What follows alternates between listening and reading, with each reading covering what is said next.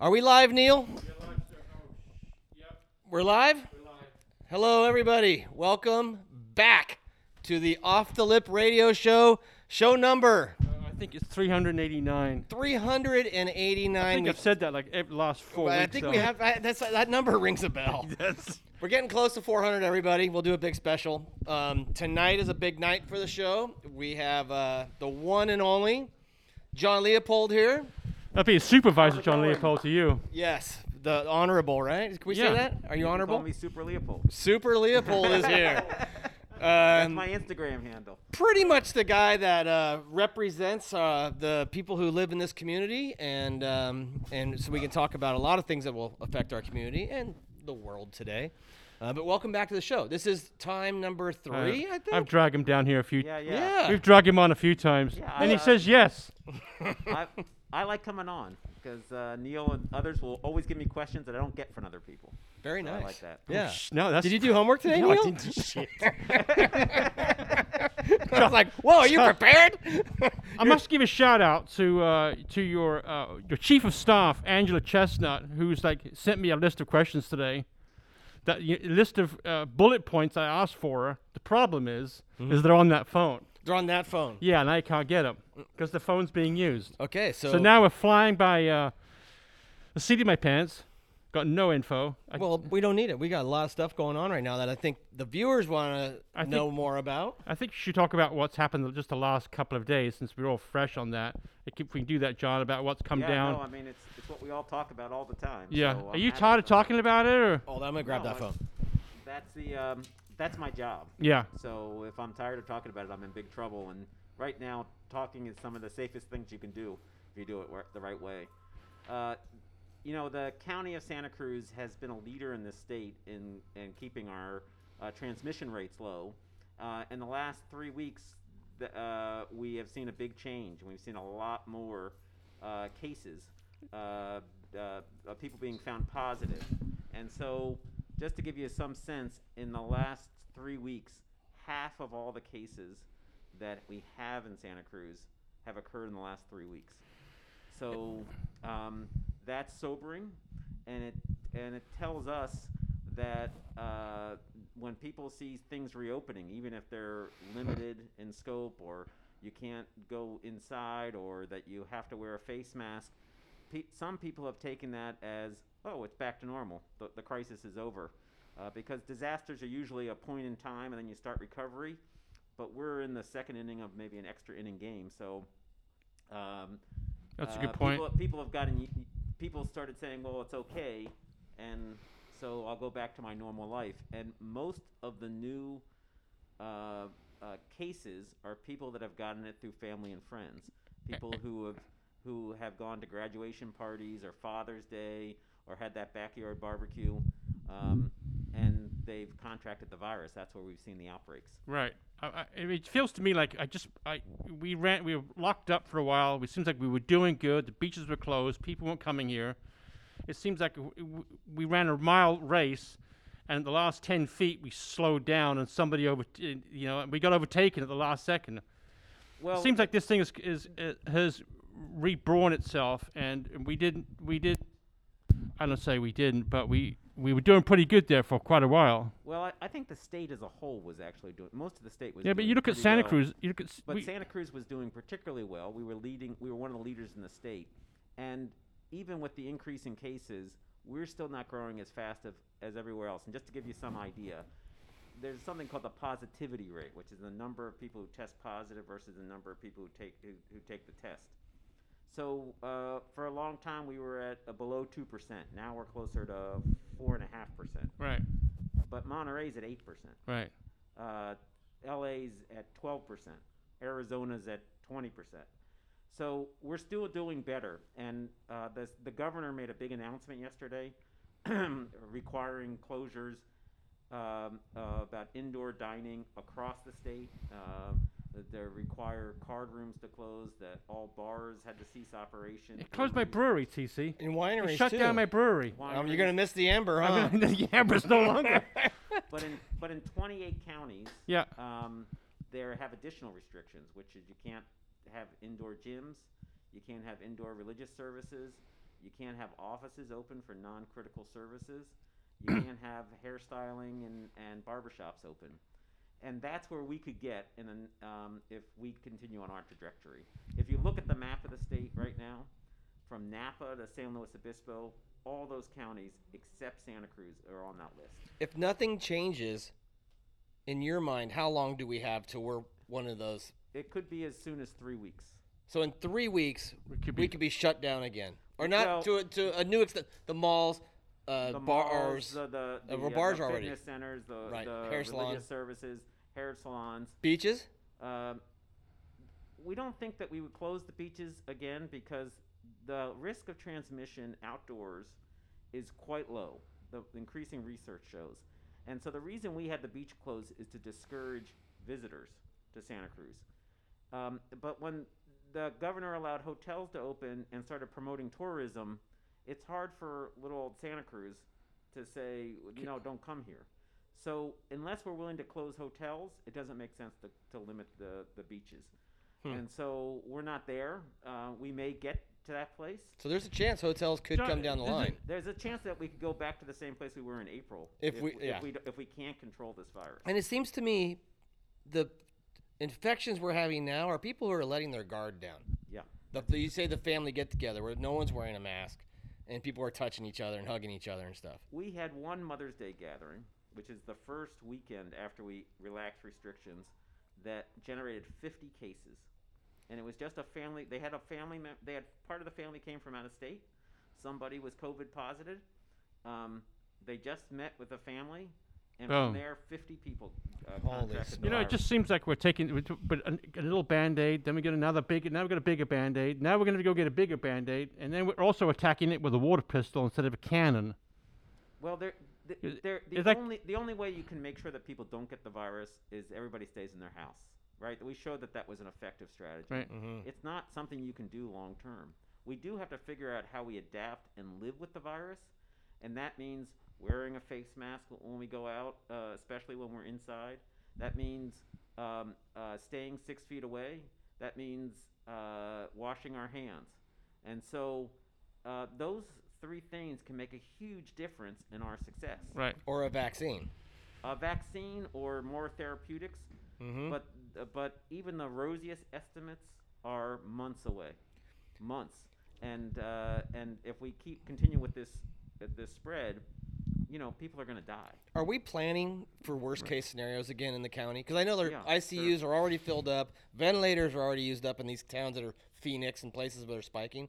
Are we look? Yes, you're in it. The politics, you know. Yeah, well, you know, when we started this in March, I mean, we were planning for everything up to 30 people dying a day, right? Because that's some of the the, the That's what it to, You have to be ready for that. Right. Mhm. Um, and so we did a lot of planning for the surge. Now we managed to uh, flatten the curve, and we didn't we didn't see that surge, but we have everything in place. So tonight, um, uh, this morning when I talked to the health officer, there's 12 people in the hospital, uh, and there's two in ICU. Hmm. Now, on a normal day, we have about 60 ICU beds, so we're not maxing that out.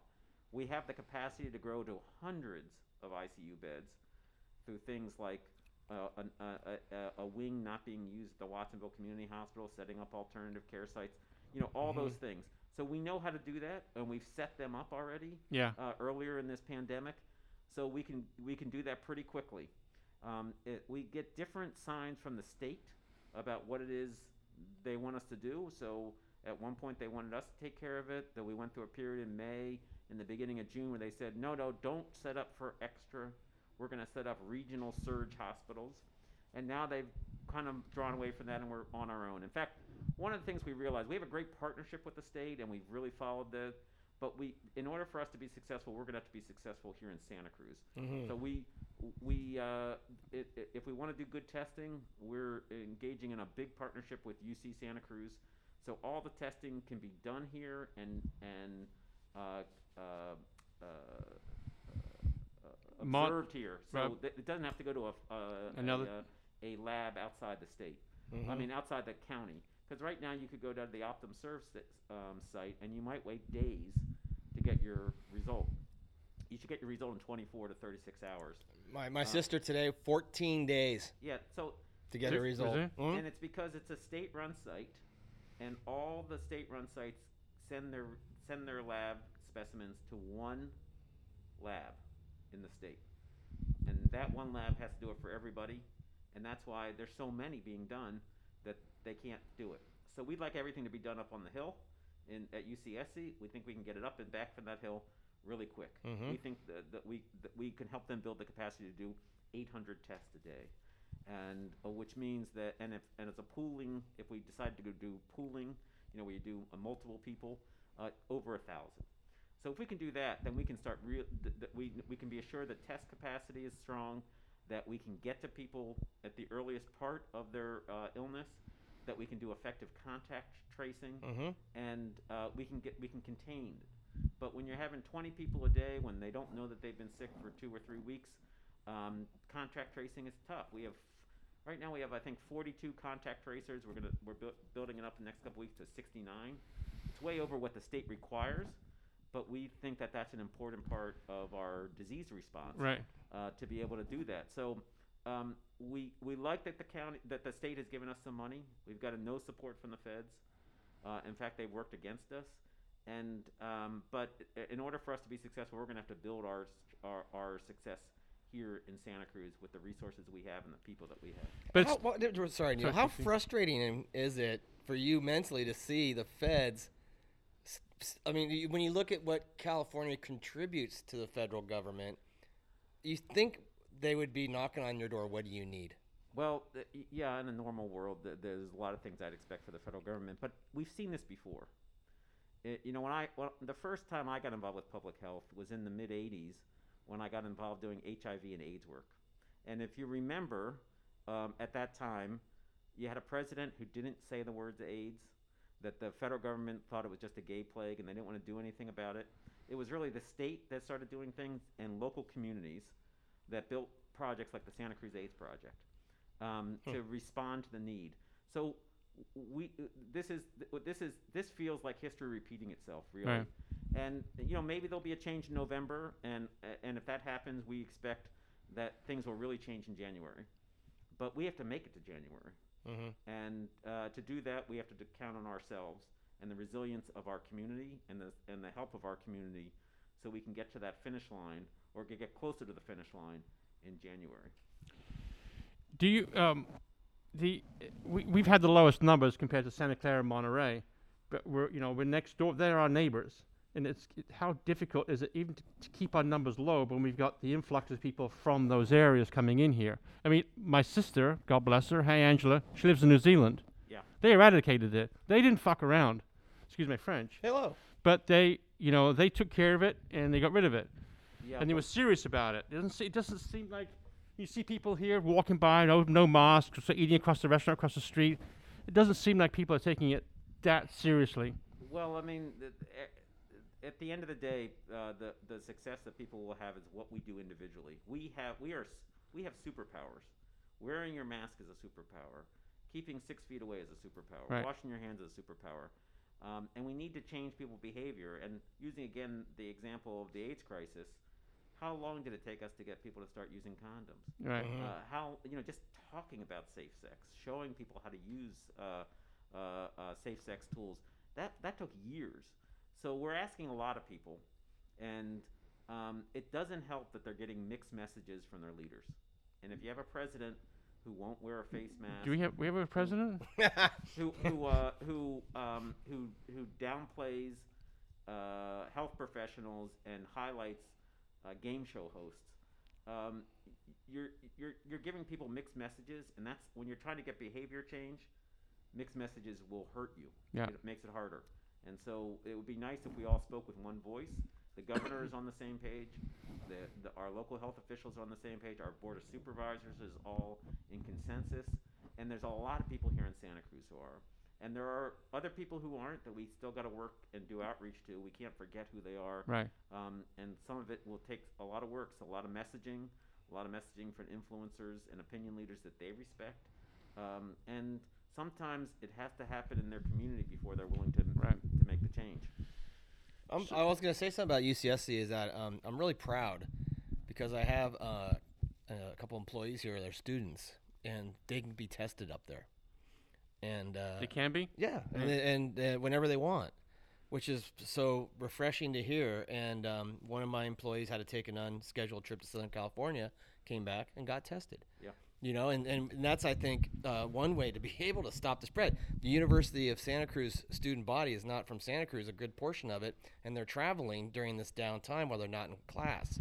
I wanted to touch bases about the, the UCSC because I, when I, spoke to the mayor just recently, he talked about where- whereas the online, s- is gonna, a lot of it's going to be online classes, and the increased population of UCSC that, that was that was planned, is that happening still or not necessary because people are not uh, coming here to just go to school? It's been more like doing more doing it online. The long-term plans about growth, Yeah, um, I think they're still moving ahead. I mean, that, they had to do a whole, they have to do a whole environmental review process yeah, before that could happen. right. So that takes years. So that that is still In the works. on its march. Um, but um I think that they were going to have that they normally have something around thirteen or fourteen hundred classes up up on the campus, and this fall they're going to have twenty one. Yeah, 11 of those classes are for grad students. And so, how many people are going to come to Santa Cruz to live? Uh, I think they have something like 4,900 beds. Um, will they fill it up? I don't know. yeah. Hmm. Um, uh, so th- you know, so it'll be very interesting what we see this fall when when when classes st- start again or when school starts again. You know, Cabrillo's going all online too. Ha- uh, and what's going? What what's hap- uh, What's happening as far as what's up to date uh, news as far as schools, kids going back to school? Well, it, this is a, i- i- you know, it's amazing. I get lots. 'Cause uh, Every couple of weeks, there's a new controversy Can I or just new questions. can I interject something? We had a, a guest a couple weeks ago, Nick Strong Svedich from Save the Yeah, sure. from Save the. Waves. He's talking about his kid, you know, is three and a half years old, is going to have to wear a mask in school. Yeah, I mean, th- this is this is the big challenge, because, um, you know, a couple weeks ago, what we thought about the disease is different than what we think about now, and it'll be different from what we think in three weeks, and that's been that way through the course of this pandemic.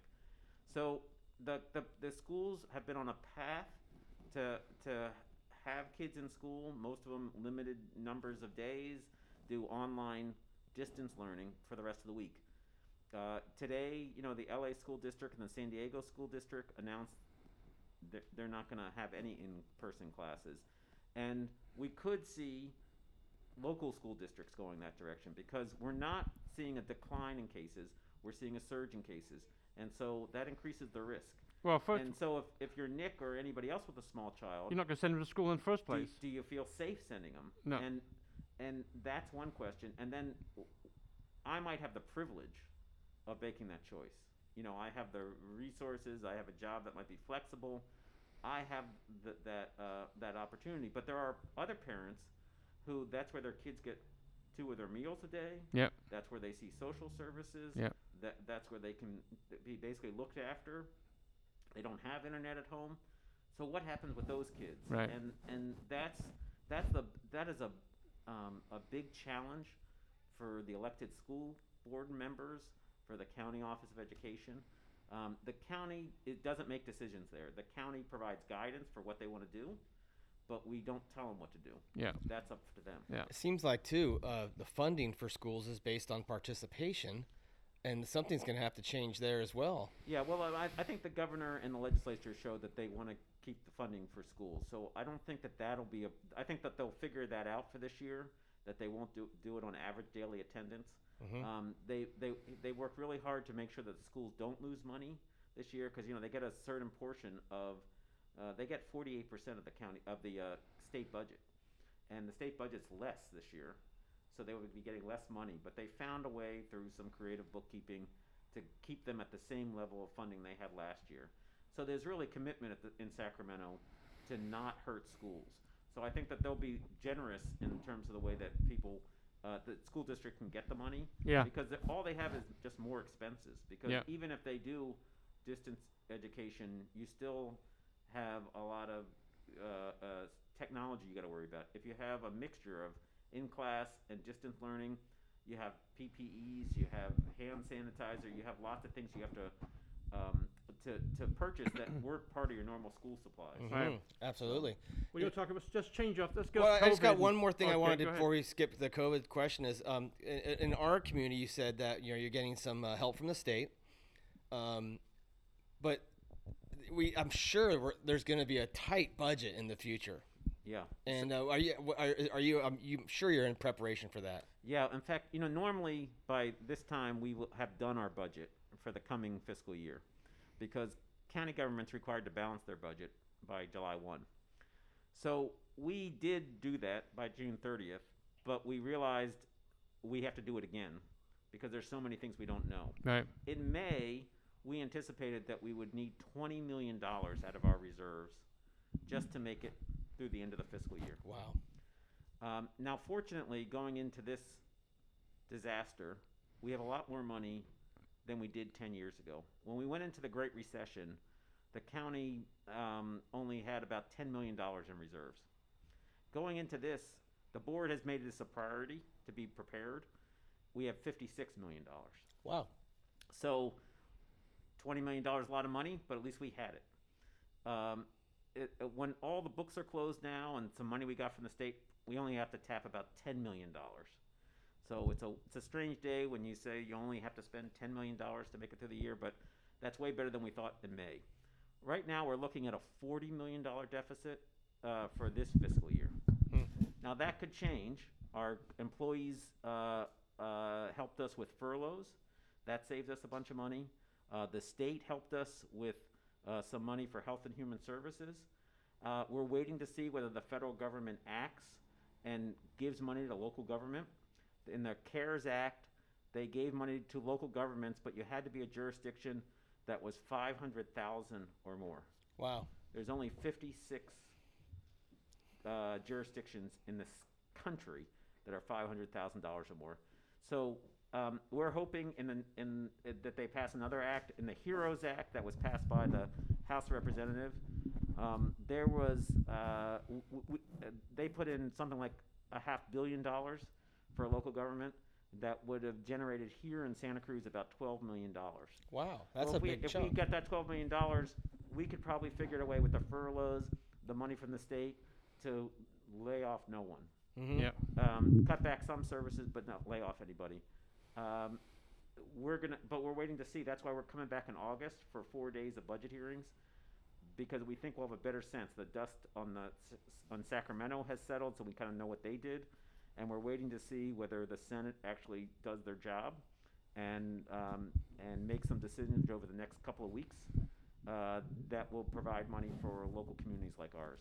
You think our taxes are going to go up, Neil? Uh, I would. Th- I think so.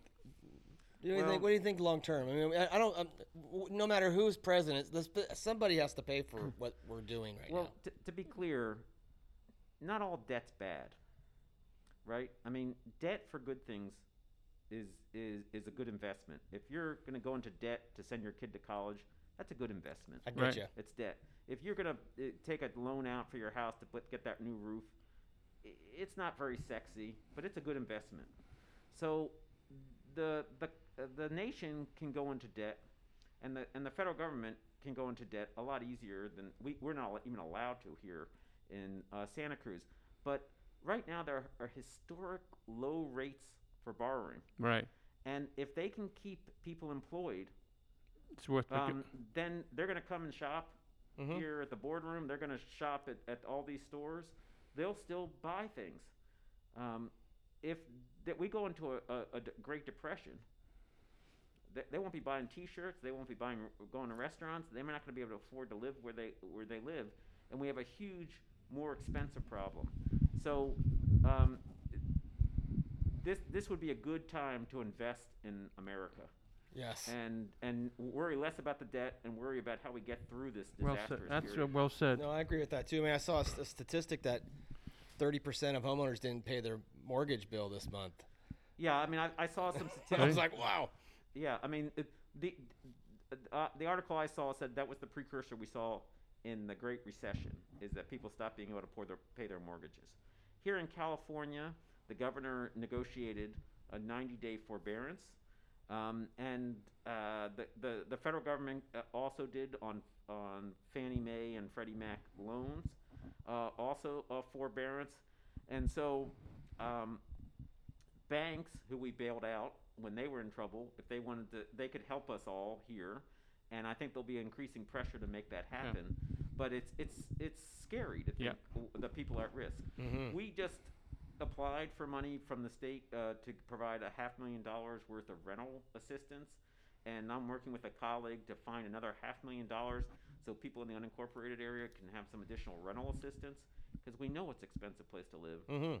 and we know that that we have um, we have higher unemployment now than we did uh, during the Great Recession. So we, um, You know it's coming. you, w- w- you know, it's it's it, there's an eviction moratorium in place right now, but uh, that's not always going to be there. And we need to figure out some way that we can provide resources. If it's not going to come from the federal government, is there a way for county government to provide it? Well, and you were saying with Angela was My saying how- sister? no, your, your girlfriend. Mhm. you, you call her your sister? My sister's my sister's Oh, Angela. Okay, well, what your other Angela was saying that um, everyone working from home has put a demand on Santa Cruz property because of the fact that they don't have to commute to wherever they were working.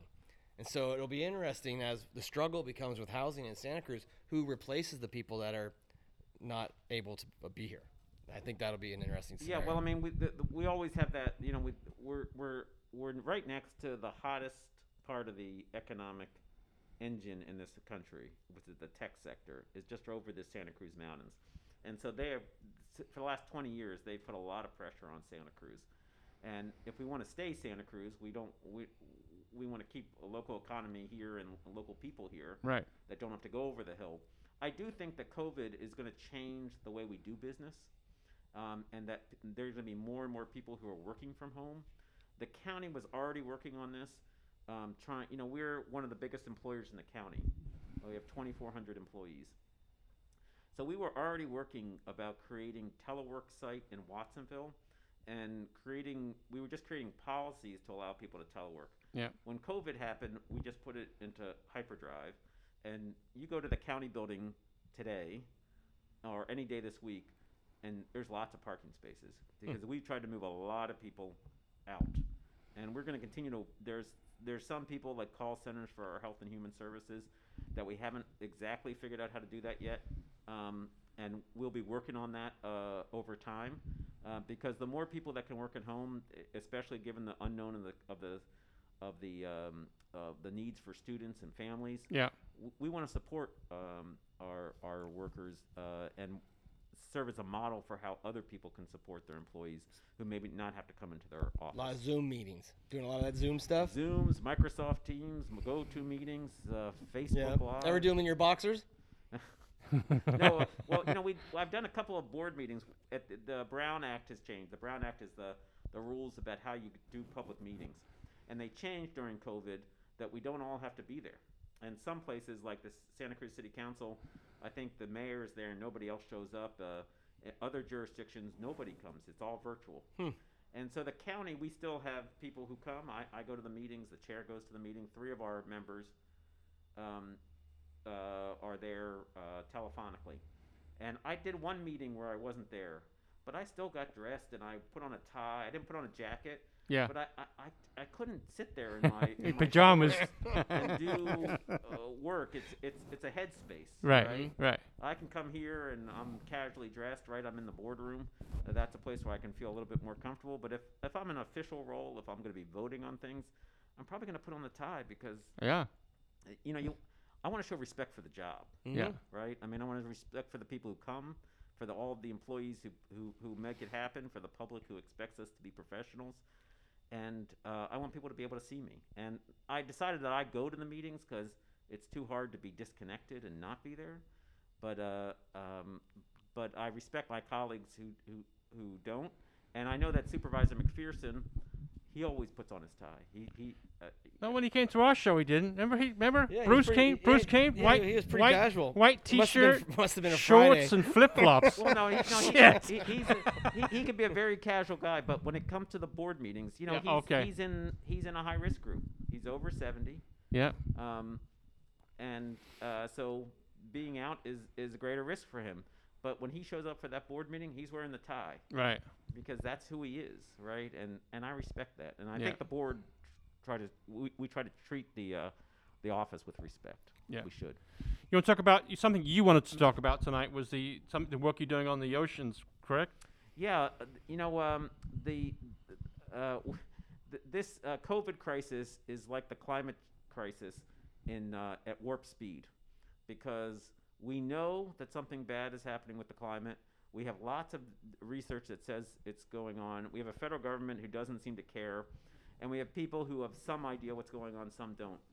But the county of Santa Cruz has taken the issue of, of climate change very seriously. We adopted our first climate change plan in t- 2013.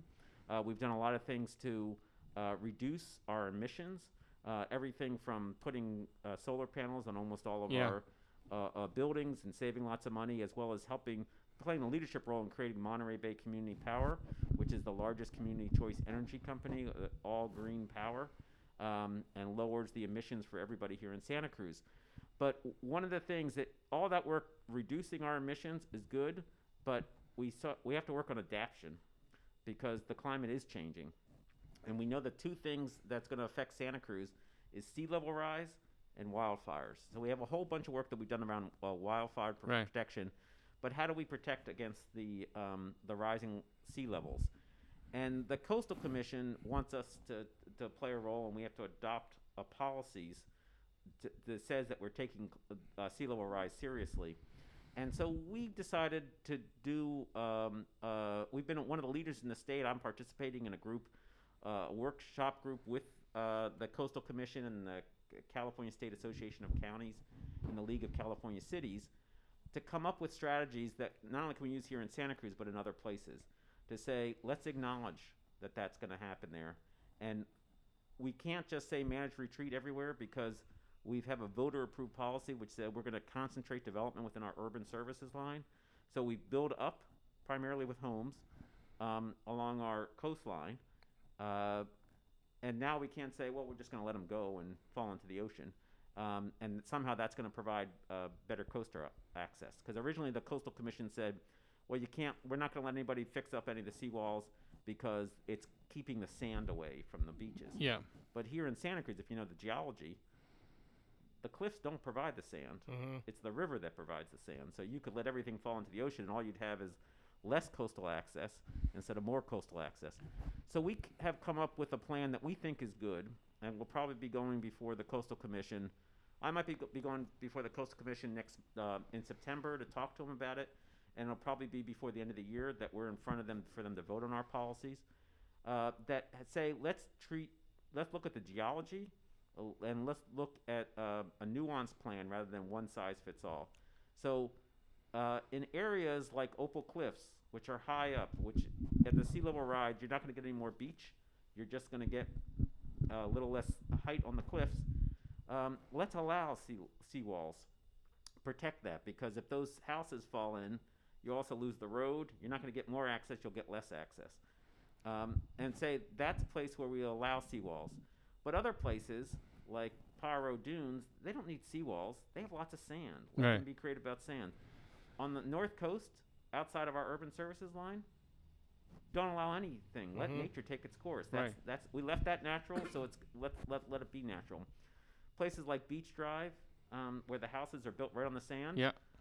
Let's have a one and done policy. You get if the waves knock you out, you get to rebuild w- once, eight feet higher. Mm-hmm. If you get knocked out again, You're done. that's it. Right. Um, and then other areas where we, we need to do more work, like so uh, along uh, Black's Beach, uh, uh, all the way from think of it from the harbor uh, to Pleasure Point, roughly.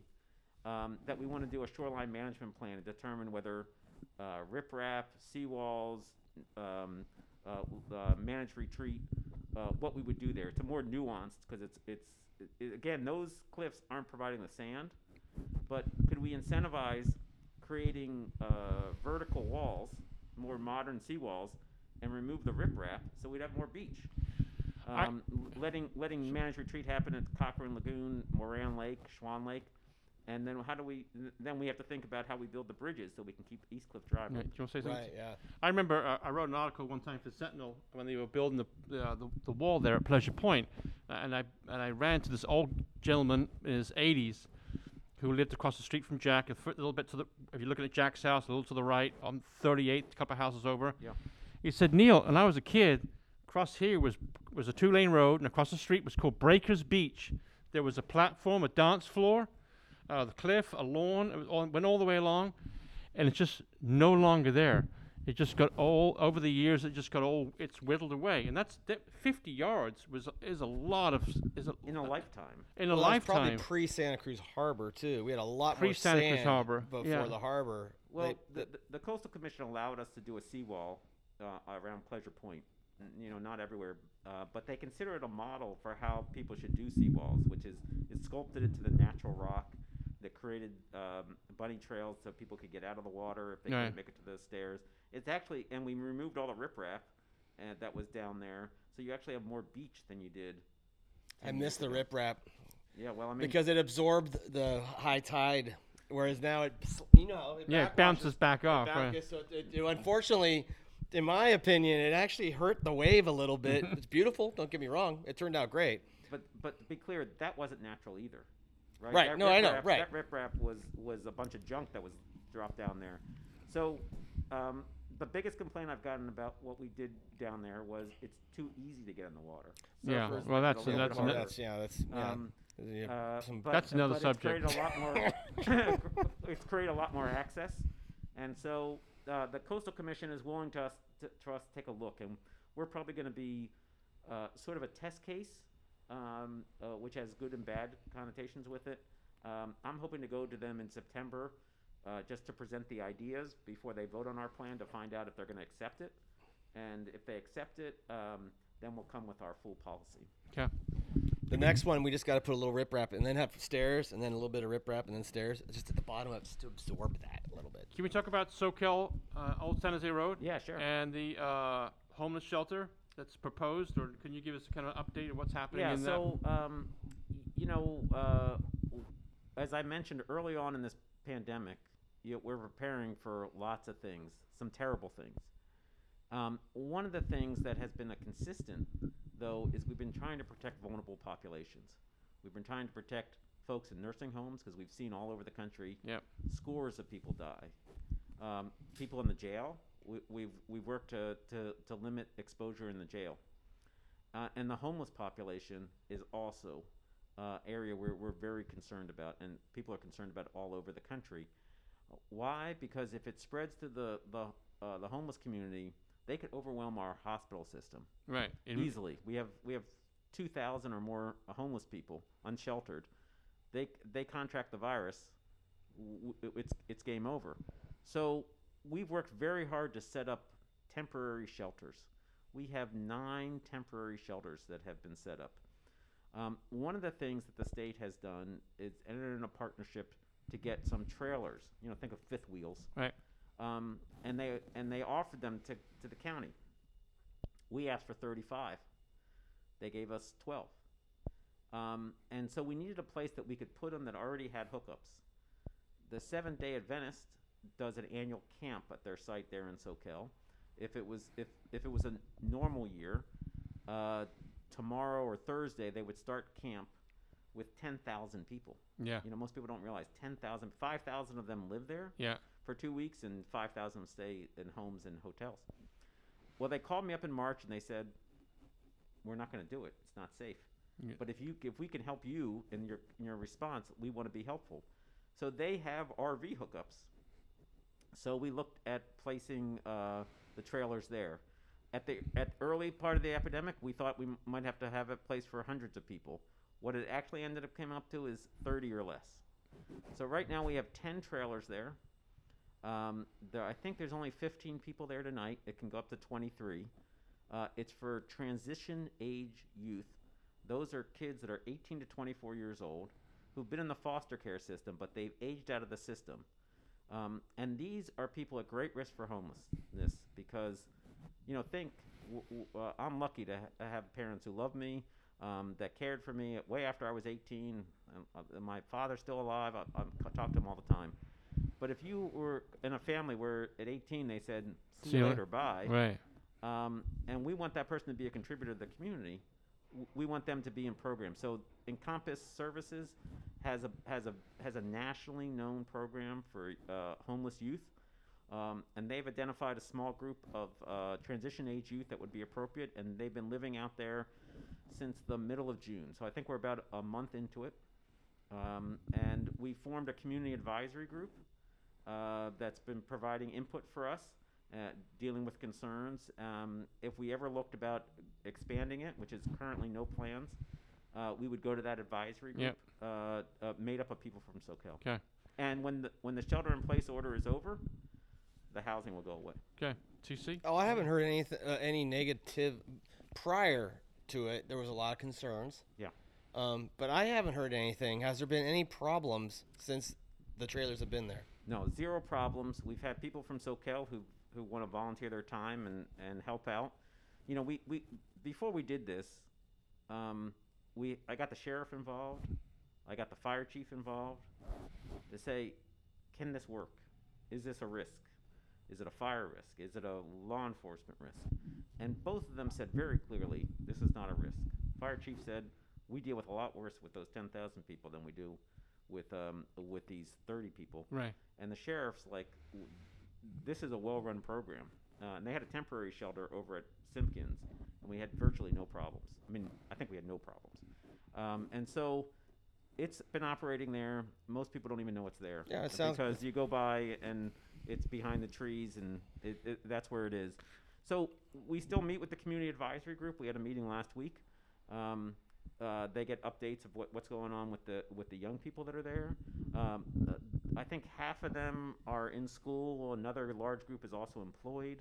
There's some young families there. You know, some of these y- young people are, are married and have a kid, but are homeless. And we're working all of them to move into permanent housing. Right. And so, if we can't help out during um, an Huh. epidemic, uh, I, I don't, you know, Are those FEMA trailers or are those uh, well, state? no, well, no, the, it would. Um, they're provided by the state. They're actually pr- they're provided through a nonprofit foundation through the state. The state arranged for this to happen. We get to keep them after it's done. Hmm.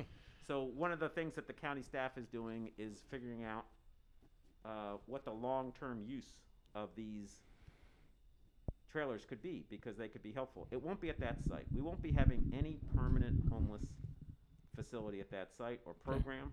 Um, there's not going to be any change into what that uh, uh, site is zoned for, but we were responding to an immediate need during a crisis with someone who had resources um, that we, c- we could move people right into. And we've taken great, uh, great care to make sure it worked out That's well. awesome. Can, uh, John, let me ask you a question. Y- He loves what he does, right? I mean, I He does it well. Yeah, he does it well. He loves what he does, and I enjoy what I do. Do you, are you still enjoying what you do every day? I mean, uh, uh, are you is, is when your term comes to an end, you're like, I'm out of here, or are you are you still fired up to go to work and still enjoy your work and want to continue? Well, I, I got into doing this work because I care about people. My parents taught me a long time ago that to be part of the community is to provide service to the community. And that's what I've tried to do throughout my career. Uh, being a county supervisor gives me the greatest ability to be able to do that. And whether it be the 15 young people that we're helping out during this time of crisis, I feel good about that. The Boys and Girls Club that, that normally was seeing 200 kids a day, I feel good about that. Yeah. So I look for ways to help people out every day, and um, and you can do that with this job. And so I, I'm still uh, fired up by it. It's, Yeah. It's in this time of a pandemic, it is relentless. There aren't there aren't down days. There aren't slow days. There aren't days where we're not in crisis, and that could be tiring. Um, but I still feel like um, uh, I, I I got lots of energy to do this job. So He's still going. He's still going. It's like the Energizer Bunny. well, I'm not 'Cause it- old. because- I, mean, I, I, don't, I, No, I don't know how old you but you've are, been- but I'm not that old. no, right? Maybe But it just seems like you've been around a long time. but you've been through. I mean, you've talked about before the show. You've been through some, you know, disasters. You went through, through the nuclear disaster when you were uh, Yeah, uh, well, I mean, yeah, when I was a kid. when I was a kid, You right? And you've been through. We've been. I mean, I was. but I was 14 years old when Yeah. that happened. So I, I grew up in Harrisburg, Pennsylvania, and uh, which is the capital of Pennsylvania. And when I was 14 years old, um, I was in class when they came in to close the windows, And we said, "What's going on?" It was a nice spring day, March 28th, and uh, and they said, "Well, there's been an accident down at the power plant." How far was the power plant? uh, it was a it, it was 17 miles away, and it was a nuclear power plant. And we had all visited there as kids. So that's Right. what you did. Uh, and you know that was the greatest nuclear um, disaster in the history of, of this country. Second greatest nuclear disaster in the history of the world. And um, and we evacuated. We didn't. They didn't officially evacuate, but my mother. God bless her. Uh, she heard radiation and she's like, "I want grandchildren." She was where we were all going to become sterile. hmm So she's she we, we we got out of town and we were out of town for uh, I don't remember how long seven to ten days before we came back. But I started getting involved with the anti-nuclear movement because I could see that my world could change by the actions of others, and but getting involved with the anti-nuclear movement helped me understand about community organizing, how you talk with people about issues, uh, why it's important to get people together to work on issues, Yeah. and you know, I, I consider it a great success of, of the anti-nuclear movement. We haven't seen a nuclear power plant in this country since 1979, when that when that accident happened.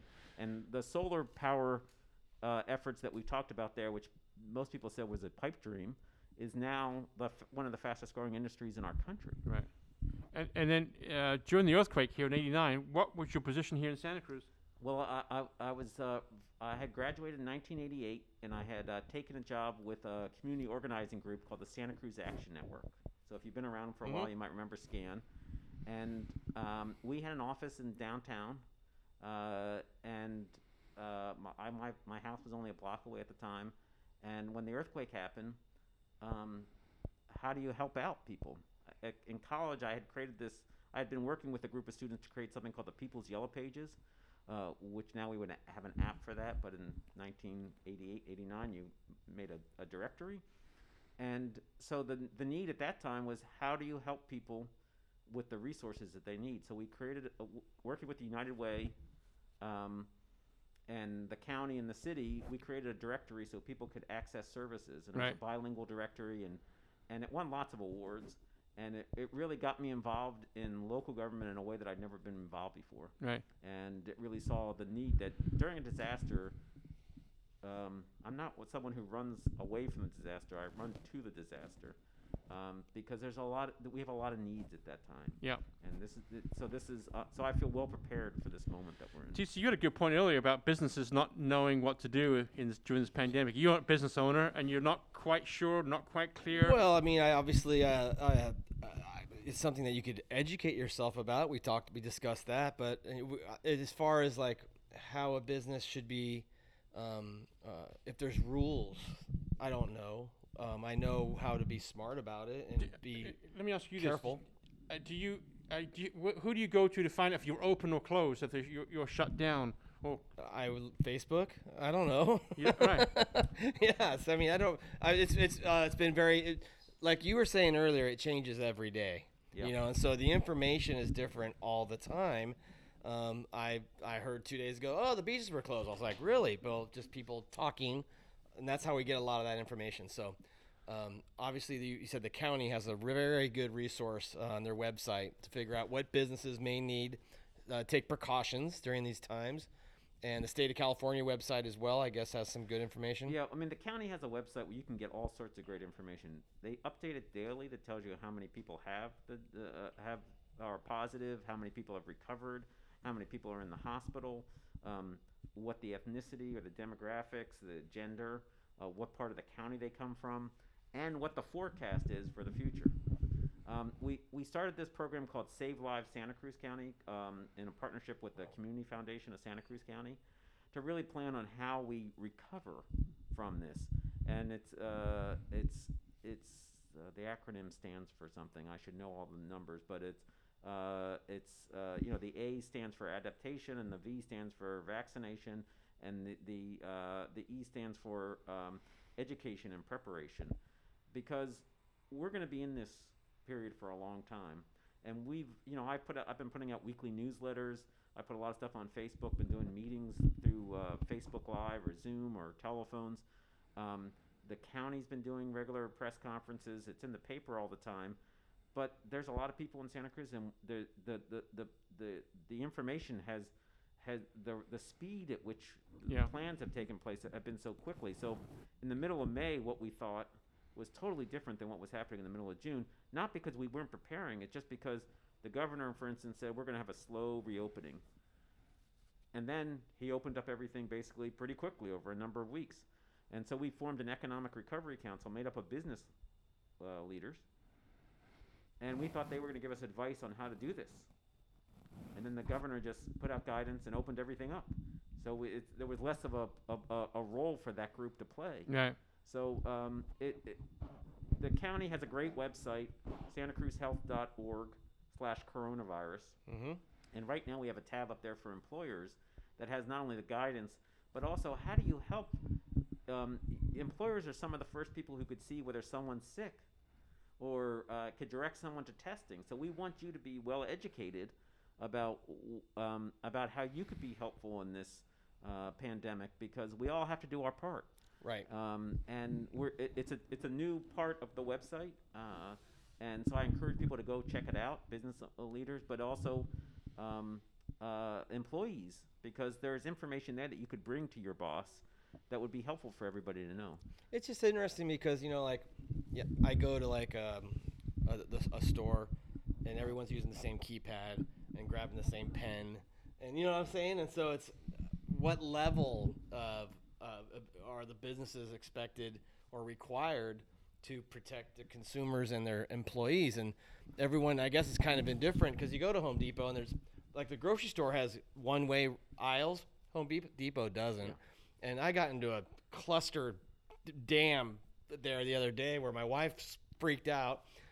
Um, and that's so it's interesting to um, maybe that's something I s- could suggest as a business owner to the county is to tr- try to get that information into the hands somehow of the people who Yeah, well, we'll we'll continue to work on that, and so I'll take that back to our economic development office. I know I've been in contact with a number of business owners, and w- you know I, I help uh, write uh, some ordinances so they could use their outdoor space easy, that they could use county property for outdoor seating, because we want local businesses is part of the soul of Santa Cruz, and we we should do everything we can to help them survive, because this is a tough time absolutely and uh, and we have to figure out ways to be creative. And so it hasn't been a heavy hand. Uh, it's been a, it's kind of a light hand. And so um, we want to provide resources uh, for people who need it. And we're not gonna we're not sending enforcement officers out, but individuals will make choices about what's safe for them. Yeah, right So the, those people who don't, who are uh, have a keypad that everybody touches and doesn't clean off, some people are going to say, "I'm not going back there. That doesn't seem safe." Right. Other people go, "I'm going to go out a little bit, and I'm going to go to that place because they seem to be taking my get- health seriously." I, would, I think it'd be interesting as, as a resource for a business owner like myself is that I would be happy for suggestions on how to make my business um, uh, safer. You know, because just looking at rules isn't always what would be helpful for me. And I, if that person or body or some somehow was available, I would be happy to have that information. Well, we, we partner with the Small Business Development Center, you know, which is uh, over at Cabrillo College, who've been doing outstanding work. They've done a number of webinars about this to help people that, that, that, that when they're live, you can ask questions, and um, afterwards you can watch it. And they're an amazing resource uh, to use. And you know, you have a successful business here, so maybe you haven't needed to use these resources in the past, but the SBDC helps new businesses or even older businesses with marketing, with planning, with Employees. employees. Yeah, I've gotten You know, employees through there before. Yeah, and so it's a it's it's a great resource, and maybe now we're going to sort of take a look at these resources Mhm. differently because um, we need we need local businesses to be successful, right? Yeah. You're, you're the uh, local businesses are biggest employers.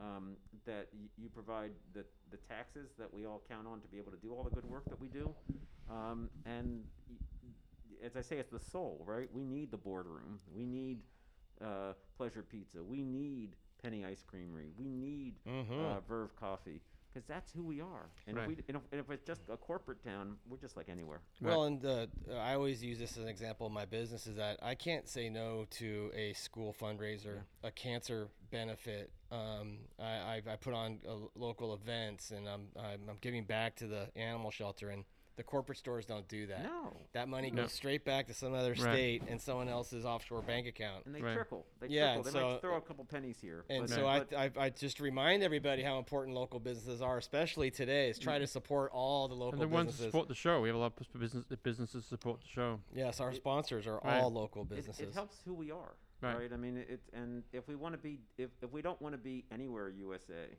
with an ocean view, Right. we want to be Santa Cruz. Right. Which is a unique Um, town. We, we need we, we, we need the local businesses. That's that's our success. And if you the thing that's interesting to me is it's the corporate stores that are going out of business. mm-hmm.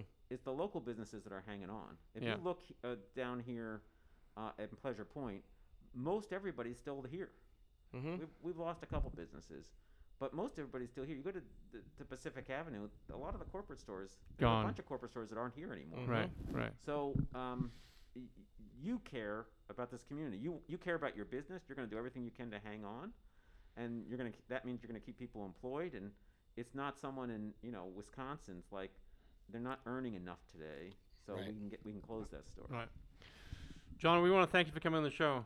Yeah, thanks for A, coming back. B, we want to thank you for your service because you've been at it a long, long time, and you roll up your sleeves. You roll up your sleeves every day, and you go to, you you do a hell of a job, and we you know we really appreciate it, and uh, can't thank you enough.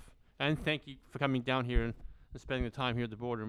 These, you know, just uh, we're honored that you're here.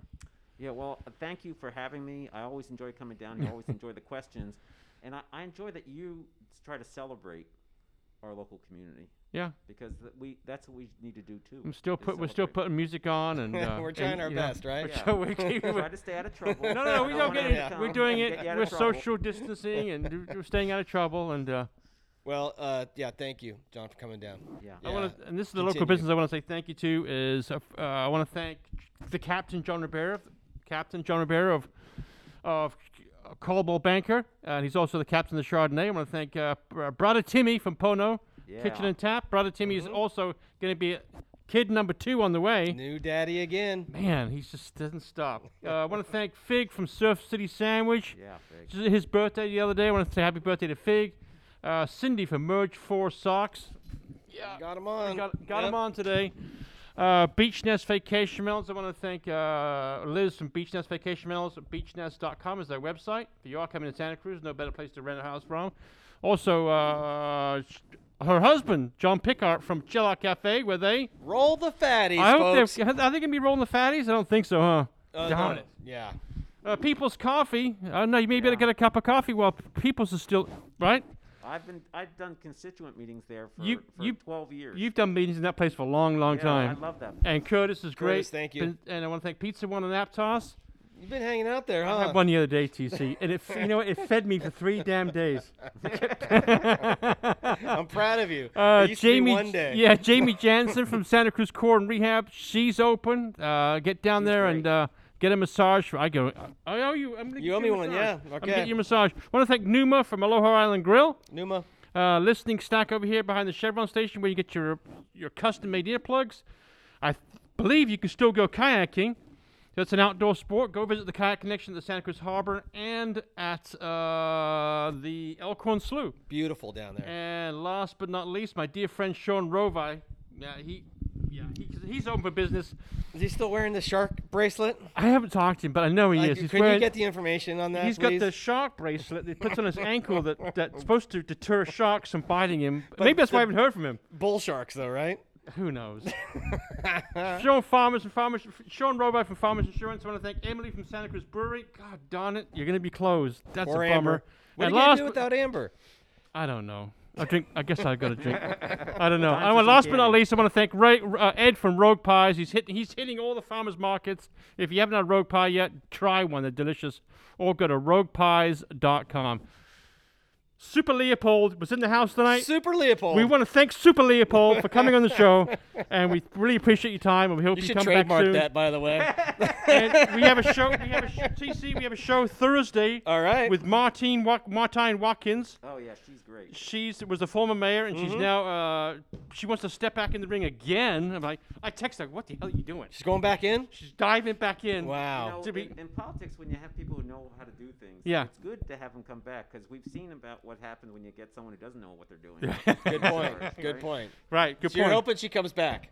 Yeah, I, I, I totally support Martine. All We've got. Martine Watkins on Thursday at 5:30, and we have the uh, Joint Chiefs playing at a closed, at a repeat, Top a secret. closed Chill Out Cafe on Sunday evening. Oh, fantastic. All right. Tomorrow night I'll be at the uh, the Capitola is putting on a uh, Twilight concert series, which I've been hosting. And tomorrow night the Joint Chiefs are playing there at six o'clock. So let's tune in. And that's a uh, uh, online Live show. live streaming on Yep. Santa Cruz Waves and a bunch of other live streaming uh, Awesome. places you can get. So if you want some good music, this Tune in. town's full of it, and people are still playing. Thank you, everybody in Santa Cruz Waves. Tyler Fox, thanks for letting us do this. We'll see you next week. I want to thank also Alex playing play. Alex and Ted Welty played for me today. They were excellent. What a duo! Wow. Unbelievable. I didn't know those guys played together. Wow. All right. Thanks everyone. Good night, Thank everybody. you. Bear was on listening. Rivera was? Yeah. Nice. That was great. Yeah, no, good questions. We could talk about lots of.